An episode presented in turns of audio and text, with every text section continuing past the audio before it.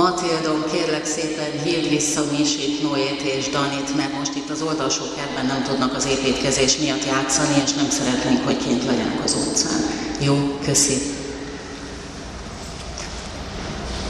Kegyelem néktek és békesség Istentől, ami atyánktól és az Úr Jézus Krisztustól. Amen. Kedves testvéreink, kedves diákok, Nemrég nyugalomba vonult püspökünk Gáncs Péter úgy emlékszik vissza általános iskoli, iskolai tanévnyitóira, hogy az igazgatói beszédből, az igazgatói lelkesítő beszédből soha semmire nem emlékezett, kivéve arra az egyetlen minden évben elismételt biztatására, ami így hangzott, hogy menjetek el gyerekek és hódítsátok meg a tudomány felleg várát. Ez viszont nem hozta lázba sem őt, sem a többieket. Én még ennyire sem emlékszem az általános iskolai évnyitók igazgató beszédeiből. Csak az maradt meg bennem, hogy ilyenkor a kék, majd felsőbben aztán a piros nyakkendőinkben mindig azt számoltuk, hogy hányan essen, össze, esnek összeájultan az egyre levegőtlenebb tornateremben, és mindig volt jó néhány ilyen diák, aki ájultan összerogyott, és akkor ilyen kis hirtelen riadalom támad. Misi fiam tavalyi elsős évnyitójára már egészen jól emlékszem, tapsal, virággal, és nagyon kedvesen üdvözölték őket a nagyobbak, több ajándékot is kaptak, például egy ilyen vigyáz rám, belőlem csak egy van feliratú pólót, uzsonna eszközöket, műanyag edényeket, hátizsákot, virágot. Egy nagyon emlékezetes, mondhatni viharos, igen, balul sikerült tanévnyitóról a Biblia is tudósít. Vissza kell hozzáugranunk 2000 évet az időben, Jézus korába, abba a városba, ahol ő felnőtt, Názáretbe. Lukács evangélista feljegyzése szerint, amikor itt egy zsinagógában már felnőtt, érett férfiként Jézus megkezdte a nyilvános tanítói három éves működését, akkor olyan mondhatni tanév, nyitó beszédet mondott, hogy attól minden szem tágra kerekedett. Ézsaiás próféta szavait olvasta fel, és ez itt eddig még teljesen rendben volt, Utána azonban azt merte állítani, hogy az az ószövetségi profécia, amit ő felolvasott, az egy az egyben róla szól. Ezt olvasta, az Úr lelke van rajtam, mert felkent engem, hogy evangéliumot hirdessek a szegényeknek, Azért küldött el, hogy a szabadulást hirdessem a foglyoknak, és a vakoknak, vakoknak szemük megnyílását, hogy szabadon bocsássam a megkínzottakat, és hirdessem az Úr kedves esztendejét. Ezt felolvasta, aztán egy kicsit később hozzáfűzte, ma teljesedett be az írás a fületek hallatára. Akik Jézusban csak a József nevű ácsnak a nevelt fiát látták, azok úgy feldühöttek ezen a tiszteletlen, Isten szerintük, Isten káromló beszéden, hogy nem csak a zsinagógából, hanem még a városból is kikergették Jézust. És innen ered egész pontosan Jézustól a senki sem proféta a maga hazájában közmondásunk. Názáretben nem volt tehát sikere Jézus tanítói munkájának, mindenhol máshol azonban nagy sikere volt, az egész környéken híre ment. Tódultak hozzá az emberek, hogy ámulva hallgassák őt, és lássák a sok csodáját a gyógyításai. Erő és hatalom volt a szavaiban és a tetteiben. Isteni erő és hatalom. És ahogy ő így járt, kelt városról városra és faluról falura, egyszer még a tanítói munkásságának az elején a sokaságnak egy nagyon fontos példa történetet is elmondott arról, hogy Isten szerint milyenek a jó tanítványok, és milyenek a kevésbé jók. És ez a mi mai prédikációs alapigénk. Helyünkről felállva hallgassuk most meg ezt a részt. Máté evangéliumának 13. fejezetéből olvasom.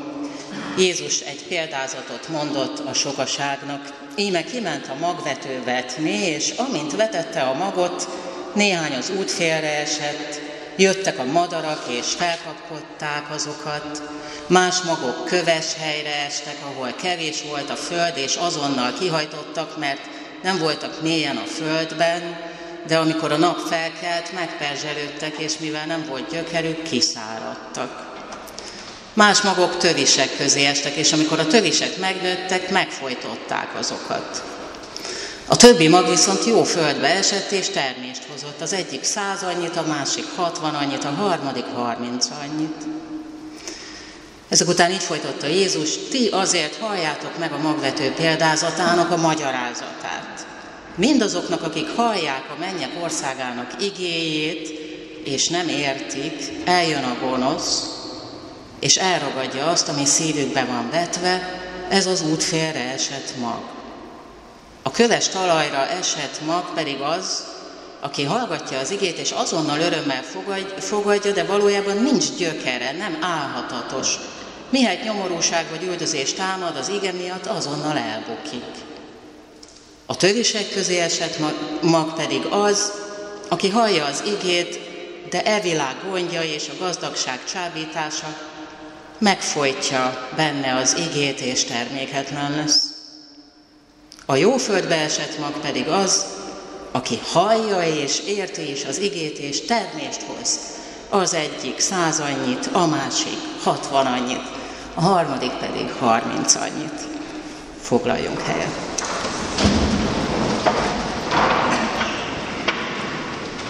Jézus szavainak, kedves testvéreim, itt az a lényege, hogy az általa hozott tanítást az emberek, köztük én is és te is, különféle módon fogadják és értékelik.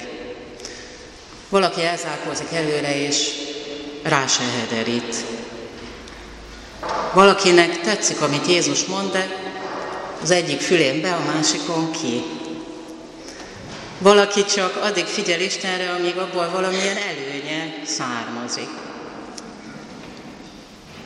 Valaki számára minden más. Az élet dolgai, a család, a munka, a karrier, a hatalom és a dicsőség, a KFT által is megénekelt siker, pénz és csillogás sokkal fontosabbak és érdekesebbek a hit és az örök élet kérdéseinél. Aztán vannak olyanok, akiket annyira megragad és megszólít Isten lelke, hogy Jézus elkötelezett tanítványaivá, hitvalló keresztényekké, áldott életű emberekké, az üdvösség örököseivé válnak. Isten, mintha a Föld mienségére nem is figyelne, hogy az most jól termő vagy rosszul termő, bőkező szántóvetőként szórja az örök élet, az evangélium jó hírének, a bűnbocsánat, az isteni irgalom szó, irgalomról szóró, üdvözítő szavakat, a, ezeket a magokat, mert tudja, hogy annak megvan és meg lesz a belső ereje. Isten országa megszületik a szívekben, és olyan fává növi ki magát, aminek mélyre nyúló gyökérzete, erős és rugalmas törzse van, amely ellenáll a viharoknak, és gyümölcs terem rajta. Jóság, türelem, kitartás, megbocsátás, bűnbánat, bocsánatkérés, békesség, szeretet, tisztelet, nyugodt és tiszta lelkiismeret gyümölcsei, Szent Ágoston szerint a Föld nem tehet arról, hogy milyen a felszíne és hogy hogyan képes befogadni a belé hullott magot, az élettelen Föld, de az ember az felelős azért, hogy ő maga milyen talaj az isteni mag számára. Ahogy mondtuk, ő áldott és gyümölcstermő életet ígér azoknak, akik figyelnek rá. Mi tehát ne legyünk olyanok, mint azok a tanulók, akik azt hiszik magukról, hogy már mindent tudnak, vagy azok a felnőttek. Ne csak iskolás korunkban, hanem egész életünkben olyan tanítványai, gyermekei akarjunk mi mind lenni az Istennek, akik mindig nyitottak annak a befogadására, amit ő adni és tanítani akar nekünk. Nagyon régen kezdődött annyi bizonytalansággal, stresszel, izgalommal és aggodalommal tanév, mint ez a mostani. Egyáltalán nem látjuk a holnapot, nem tudjuk, hogy mi történik majd velünk, és mi nem, hogy mi sikerül majd, és mi nem, hogy megússzuk-e a koronavírust, vagy nem. Minden érhet mindenki. Bár csak olyan szívvel mennénk ma innen tovább, hogy ez a pár napja már beindult tanév, minden bizonytalanságával, kétségével és kérdésével együtt az Úr kedves esztendejévé válna számunkra. Az Úr olyan kedves esztendejévé, amelyben megújul rajtunk az ő gondviselő jósága, az ő félelmeinktől megszabadító hatalma. Az Úr olyan kedves esztendejévé, amelyben jó diákokként a szemünk megnyílik, szeretete meg annyi jelének a meglátására, fülünk a tanításai, a tanácsai és az ő szent intései meghallására. Ha így indulunk, akkor bízhatunk abban, hogy gyümölcsöző év és élet vár ránk.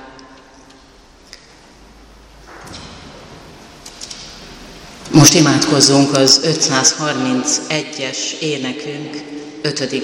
versének a szavaival. 531-es ének 5. verse.